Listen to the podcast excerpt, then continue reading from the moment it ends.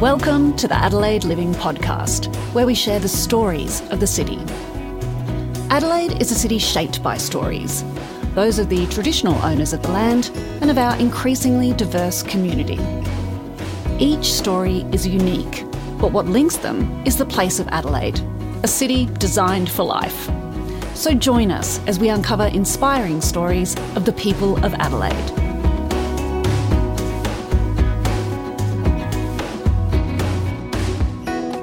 After an excellent community and industry response to his first documentary, That Sugar Film, Adelaide-born filmmaker Damon Gameau witnessed firsthand how powerful film can be as a medium for producing positive change. We caught up with Damon on a recent visit back to his hometown from WOMADelaide to find out what triggered his move from acting to advocating and the motivation behind his most recent doco, twenty forty, where he presents practical solutions to environmental concerns.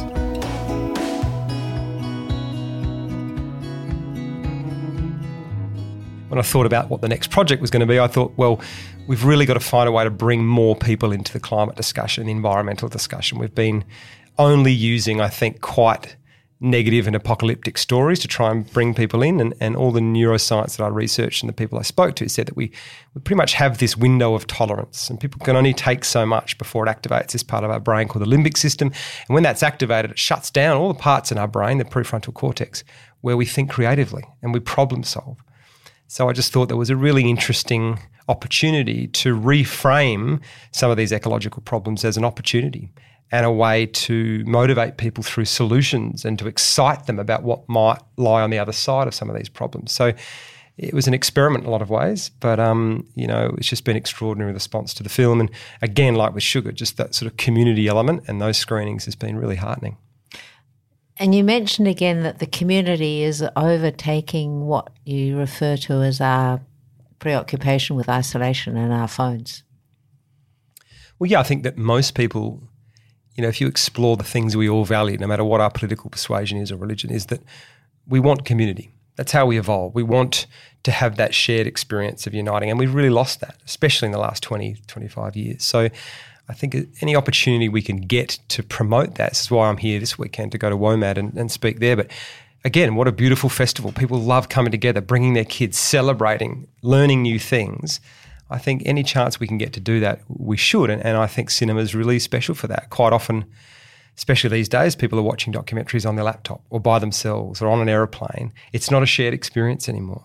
So I was very um, sort of belligerent with the distrib- distributors to, to say, no, let's do this as a community event. Let's sell out six hundred seat cinemas and have a panel, show the film, get people fired up, and they're not allowed to leave that room. They're not allowed to be lured back in by the inertia of the system. They have to stay and have a conversation in that space, and let's not let them leave unless they're committing to tangible action.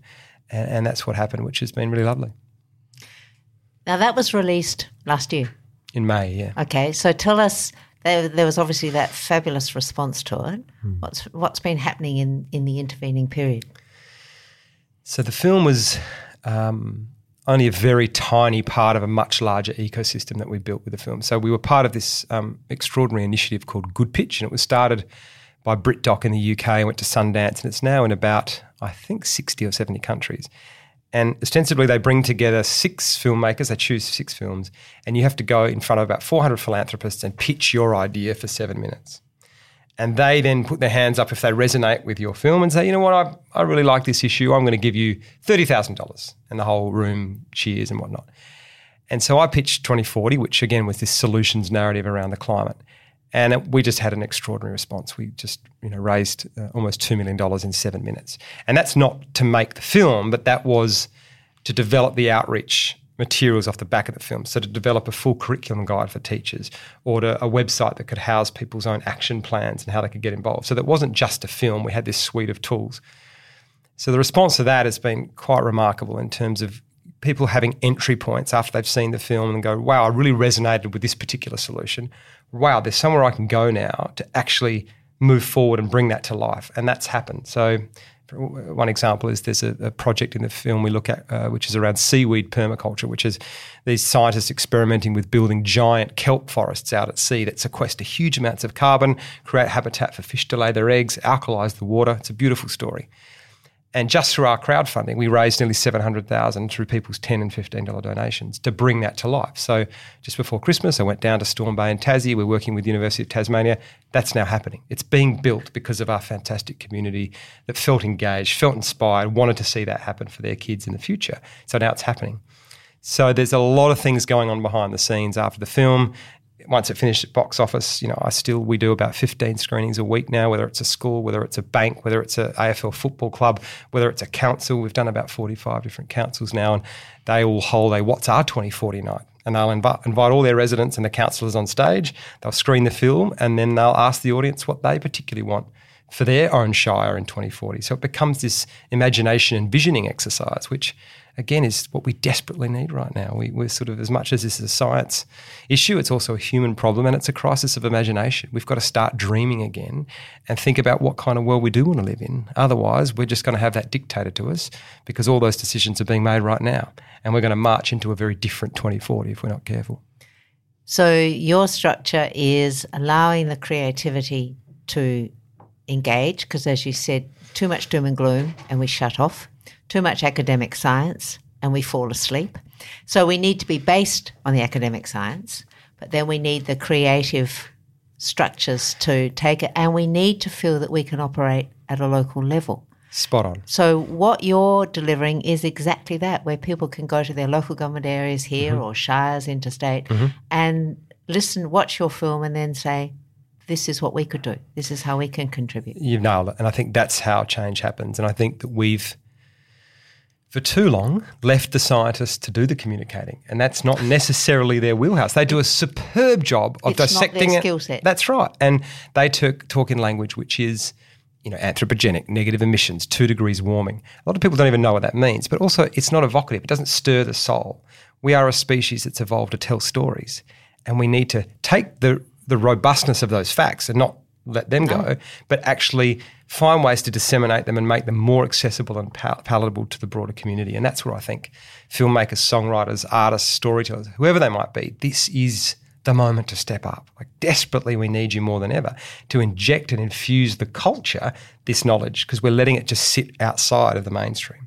So how do we bring that in and make it more accessible to more people? The focus on bringing in creative, engaging, storytelling, exciting solutions and operating at the local level, that was part of, I think, of what you were doing on the panel at WOMAD mm. earlier this year. So can you tell us a bit about that?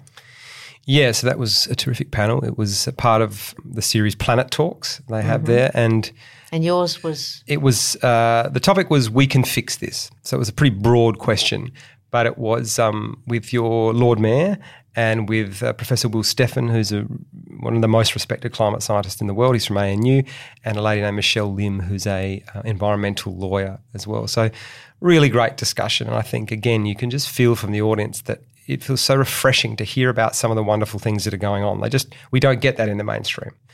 It's very tricky to get this stuff out, and I think that's why, um, you know, having gone right around the world with this film and making it, we are really a long way behind some other countries, and I think a lot of that has to do with our media landscape and who is telling the story, who is controlling the narrative. And so we have to, again, find ways to cut through that, intervene, and actually make bring people along. And I don't think this constant antagonism and derision is the way to do it. I think that people that are a bit sitting on the fence with this stuff want to be need to be comforted and humanised and brought into this discussion in a in a better way than just beating them over the heads and saying, you've got to wake up and get this. We just don't respond to that as human beings. And and all the science says that, that you look at a great example is the Trump supporters in America. The more he gets derided, the more they double down on their views and say, well, we love him even more now, we're going to vote for him. So I think there's something in that as well, that, that we have to find new ways of communicating and talking about this that actually accesses that part of all of us, no matter what we believe in, that values our children's future, that values community, that values health, that values security. They're things we can all agree on. So let's start telling stories that involve those things and actually bring more people into the discussion. Tell us, you trained very as a very successful actor, and we'll come to that. What was the driver that took you from perhaps telling other people's stories to want to, to turn you into a uh, advocacy role?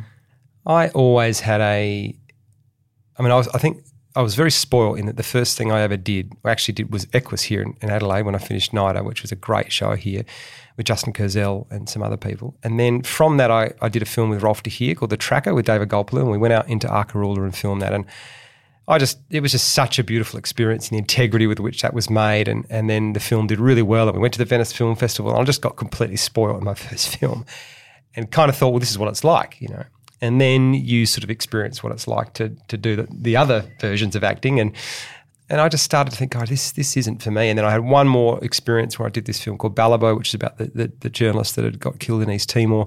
And again, that felt like, wow, this has got some real integrity, and I played a real person. I spent time with his wife, and I really enjoyed that. And then I sort of went to America to, thinking that I would try that out, and I, I did quite a big show over there called How I Met Your Mother, and I was on that set just thinking, you know what, this actually isn't for me. Like I thought it was. And I realised that the part that was appealing there was probably not the best parts of me that was seeking validation or wanting to be um, liked or, or or to to sort of get the ego stoked. I thought this is actually not fulfilling that deeper part of me. I've got things I want to say and stories I want to tell, but I just felt at the time probably too scared to step out of that zone and tell them. But I just got to a point where I was sick of telling other people's stories, as you said, and um, just felt like a bit of a puppet. And I was in a hospital bed one night. I had like a blood infection. I was put quite rushed into a ward, and it was with three other people, and they were all in their mid-eighties. And I had probably eight days in this ward with them. Fascinating conversations, really enjoyable time. And I woke up at about two in the morning one night, and I just wrote myself this letter saying, if you were eighty-five right now in this ward, are you proud of the things you did? Did you actually step out of that comfort zone and, and say the things you really wanted to say about the world? Or did you always hide behind this easy career where you're getting picked up and fed and lauded and people clap you? Or did you have the courage to jump off the cliff?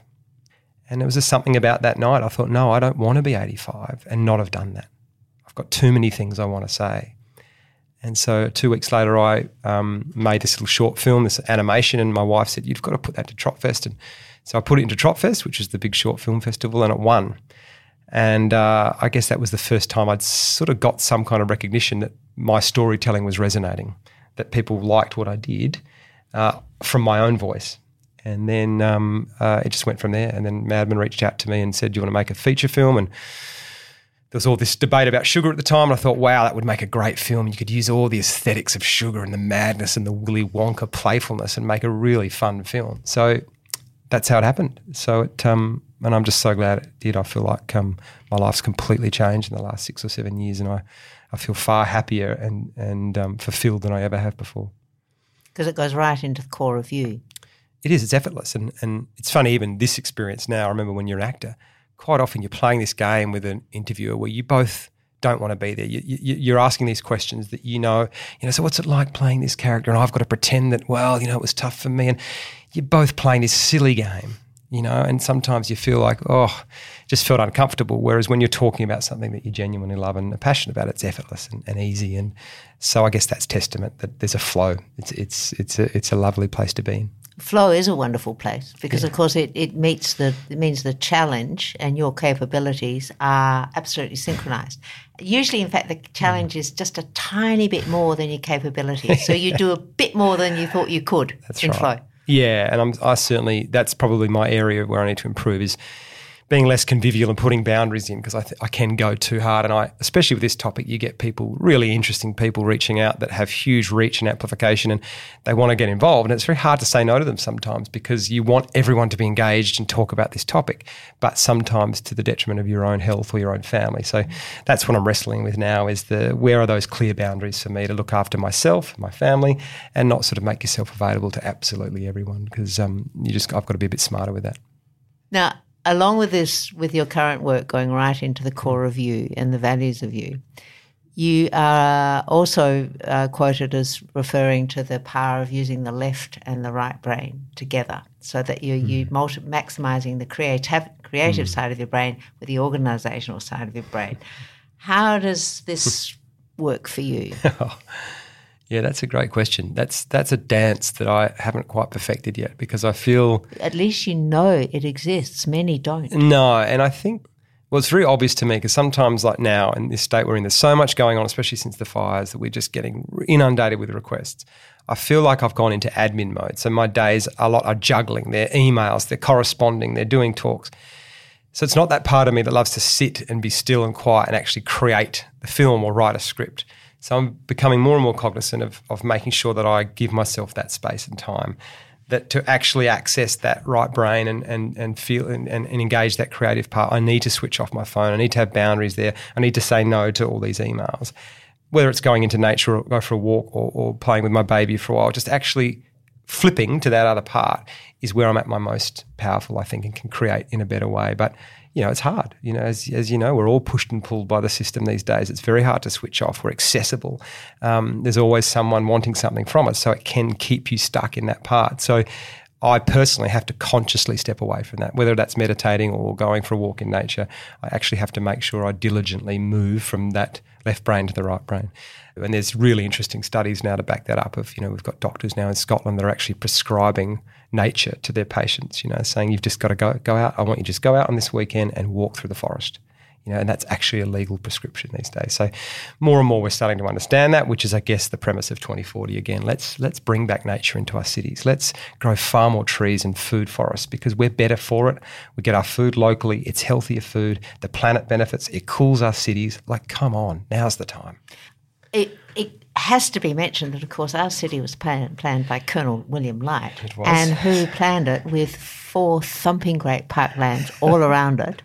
Yeah. As the lungs of the city. So he was ahead of his time. Yeah, and and to Adelaide's credit that they're untouched. You know, I think that's amazing. They're still there. And I drove in to WOMAD the other day with Christian, uh, Christiana Figueres, who's the, who organised the U N uh, Paris Accord, and it's her first time to Adelaide. And she said, oh, these parklands around the city. And I, I said, yeah, this was part of the, the design. It was embedded for this very reason to get elicit that exact response.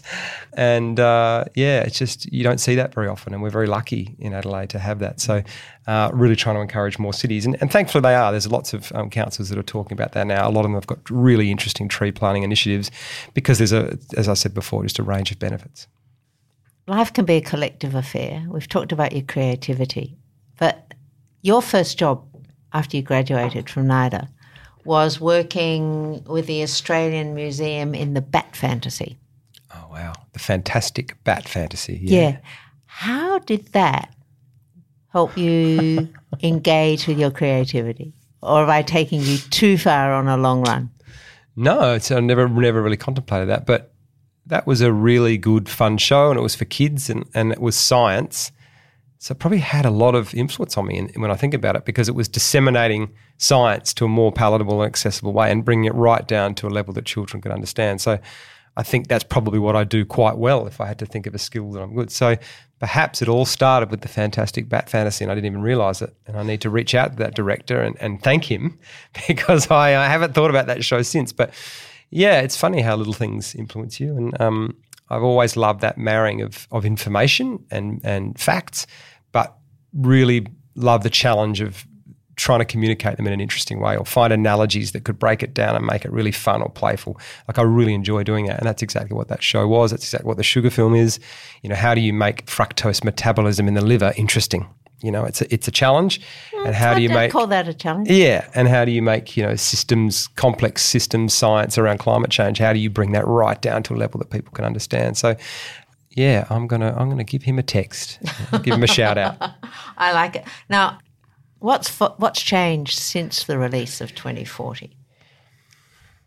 Oh, look, in the in the bigger sense, I think uh, there's been an extraordinary amount of movement that's taken place in the last two years, um, not obviously at a federal level in this country, but if you look at the local council level, if you look at the state level, if you look at the business community, there's there's extraordinary movement happening there, uh, which really gives me hope. I mean, we've got I mean, South Australia, as you know, is probably leading this leading Australia in a lot of ways. I think that you're going to be probably one hundred percent renewable by twenty thirty. You have an interconnector now that's going to be, you know, e- exporting your excess solar. You have this virtual uh, battery setup, which no one else is doing in the country, that to sort of stabilise the grid and, and share that energy more. I mean, that's terrific, and especially under a Liberal government, it has to be said, considering what's going on in the rest of the country. It's a it's a terrific achievement. Tasmania, we've seen recently announced that they want to be two hundred percent renewable by twenty forty so that they can export their energy to the mainland as well. So we are seeing some positive stories internationally. Um, you know, huge organisations like Goldman Sachs and the European Investment Bank are saying we're not going to invest in coal any longer. That's, that's a stranded asset. We saw Equinor pull out of the bite. They're the third fossil fuel company that's tried to do that, and it's just not viable anymore. So there is movement. Whether it's enough is the big question. We sort of, I don't think people quite understand the urgency. Um, all the scientists I've spoken to said we need to halve our emissions by twenty thirty, um, and that's going to be a big challenge, uh, given that uh, so far it's been very slow, that change. But I, I really have hope in this generation coming through. I mean, we do a lot of screenings for the kids and have met a lot of these climate um, strikers around the world, and just how articulate they are on the subject is quite extraordinary, and how well organised they are. So even though they're sort of coming together and organising these strikes, it's the community and the connection they're making with each other around the world that's the thing they say to us is, is the, the most enjoyable part. They're learning about how to organise and meet up with people they wouldn't normally meet up in different cultures. So uh, I feel hope there, and I think they are putting a lot of pressure on. And Uh, a great story I often tell is that the C E O of Maersk, who's one of the biggest, well, they are the biggest shipping company in the world. They're a Danish company. That people might see their containers, and they huge carbon footprint. And they, uh, their C E O spoke at the Climate Action Summit where we took the film last September, and you know he said that we can't get employees out of the European universities now because they're saying, why would we work for you if you're destroying our future? So they've pledged to go zero emissions by the middle of the century just to get people to work for them. So that's real testament to this groundswell that is happening. Uh, again, when's the tipping point going to be? No one knows. It's never linear. Um, historically, it's never been linear. The suffragettes, the abolitionists, human rights, there's been a build-up of momentum, and then there's a tipping point, whether it's Rosa Parks on the bus or whatever it might be. So it would be hard to argue that we're too far away from that. I think there are so many little things going on that we might reach some kind of tipping point in the not too distant future, and I certainly hope so, and certainly all the signs, because that's all we do. That's all I do is spend my time looking at the solutions and the positive things. I, I don't shy away from the urgency, but I'm certainly hearing a lot more stories than we get in the mainstream news, that's for sure. And I, my hope is that the next sort of five years or so we start boosting up those solutions and inspiring people, and, and show them that a lot of these changes aren't scary. This isn't about depravity. This is actually about enhancing and benefiting and getting healthier and strengthening our communities. There are lots of wins out of this change if we if we show people. Enhancing is a very wonderful word, because very much in your spirit, it's a very positive word, and one that gives hope rather than, than despair and, and numbing. There's nothing I can do. That's, um, how, that's how we that's how we move forward as humans. We need the idea of a better outcome. That's what gets us up in the morning. There's hope. That's it. That's what drives us. So for some reason, that just hasn't been part of this narrative around the environment. I understand why. We want to wake people up and go, you really need to act. But that's not what the psychology says works, you know. And I've spoken to scientists that have said, yeah, we're trained that that next graph might be the one that tips people over. And as I said, we're just, we're, we're storytellers. We don't respond to facts and graphs and logic, you know. They don't move us to action. So we just got to be a little bit more strategic. and, and Move to uh, action, but also accurately informed. And I think that's one of the valuable things that you do with it. It's mm. not just the film. It's mm. the educational resources mm. with the film. Mm. And I believe you were talking about that in the panel as well. Yeah, so that's a big part of this sort of outreach campaign we developed, that we had um, thirty-one free lesson plans for teachers that are mapped to the Australian curriculum, so whether that's geography or science, that they can take a model and teach the concepts of the film to the students. And, you know, talk about proof. We've had seventeen thousand teachers across the country download those, and so um, seven hundred thousand kids have been taught those materials, you know. So, and the feedback we get from teachers is, you know, thank you, because the kids are sick of hearing, if we don't do this, there'll be more plastic in the ocean than fish by twenty, you know, than by twenty fifty, or if we don't do this, our topsoil will be gone by twenty sixty. They're like, please tell us the things we can do. What are our careers of the future? You know, what are the jobs that might actually transform these problems? And let us be a part of one of the most incredible changes that the human species has ever gone through. I mean, that's what's at stake here. That's the opportunity we have. So I think, um, you know, we could start just reframing it a little bit and make it exciting. We all need to reframe. One question, mm-hmm. did the making of the documentary change you at all? Oh, without doubt. You know, I the reason I made the film was because I felt quite despondent and, and hopeless, you know, especially having a two-year-old at the time. I've now got two daughters. But, you know, just meeting the people I've met and seeing the things I've seen in the last five years, it's you can't, it's extraordinary what people are doing. We just don't hear about them. I mean, as I said yesterday, you know, in twelve hours last year, the people of Ethiopia planted three hundred fifty million trees. In twelve hours. This is what we're capable of, human beings. That didn't make the mainstream news. No one reported that story, and it's an incredible human achievement. So these are the stories I want to tell my daughter and say, look what we can do. You know, yes, things are tough and it's going to be challenging, but we're capable of extraordinary things. And that's hard for scientists to measure. That isn't on a graph. They're the unknown magical qualities that lie outside of that reductionist mindset. And that's not to blame them, but we've got to bring that into the discussion as well. You know, we need to have all the skill sets. All the skill sets. The, we need the hard science Correct. As much as we need the imagination and the storytelling. And the dreaming and, the and inspiration. That's that's who we are as humans. So, yeah, that's changed me in, in, in immeasurable ways. But even the impacts we've changed in our own household, whether it's the solar or we sold our car and bought a you know, second-hand electric car that we charge, and or the composting in the backyard or these little grow tunnels for our daughters or this beehive we've got. You know, little things we've done that have just been lovely and improved our lives and improved our connection as a family. You know, so I really think that they're, that's what the film's about, is this is an opportunity, and this idea that, you know, we've got to keep growing and we've got to have G D P at all cost. That myth is just busted now, that the fact that G D P equals happiness is just nonsense. There are countries around the world now that are, their metrics around longevity or well-being far surpass the U S and other countries, and yet they've only got a fifth of the G D P. Mm. Like, we just don't need three televisions and two iPads and two cars. This is the illusion, but it's just not real. And what an opportunity to strip back. We can certainly strip back. Um, what's going to be your next pro- next project?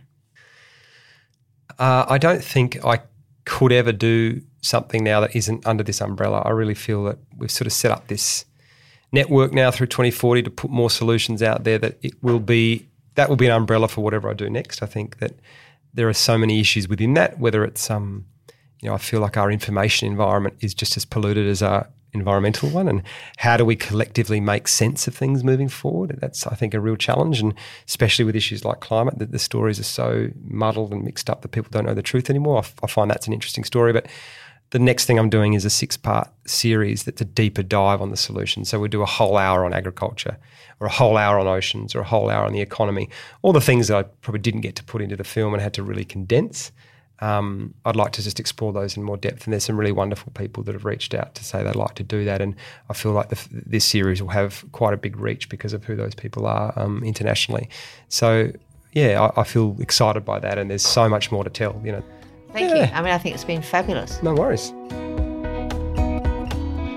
We hope you enjoyed this episode of the Adelaide Living Podcast, which is brought to you by the City of Adelaide. Discover more stories about people, places and projects having a meaningful impact on our city by subscribing to this podcast or visiting the Adelaide Living website at living dot city of adelaide dot com dot a u.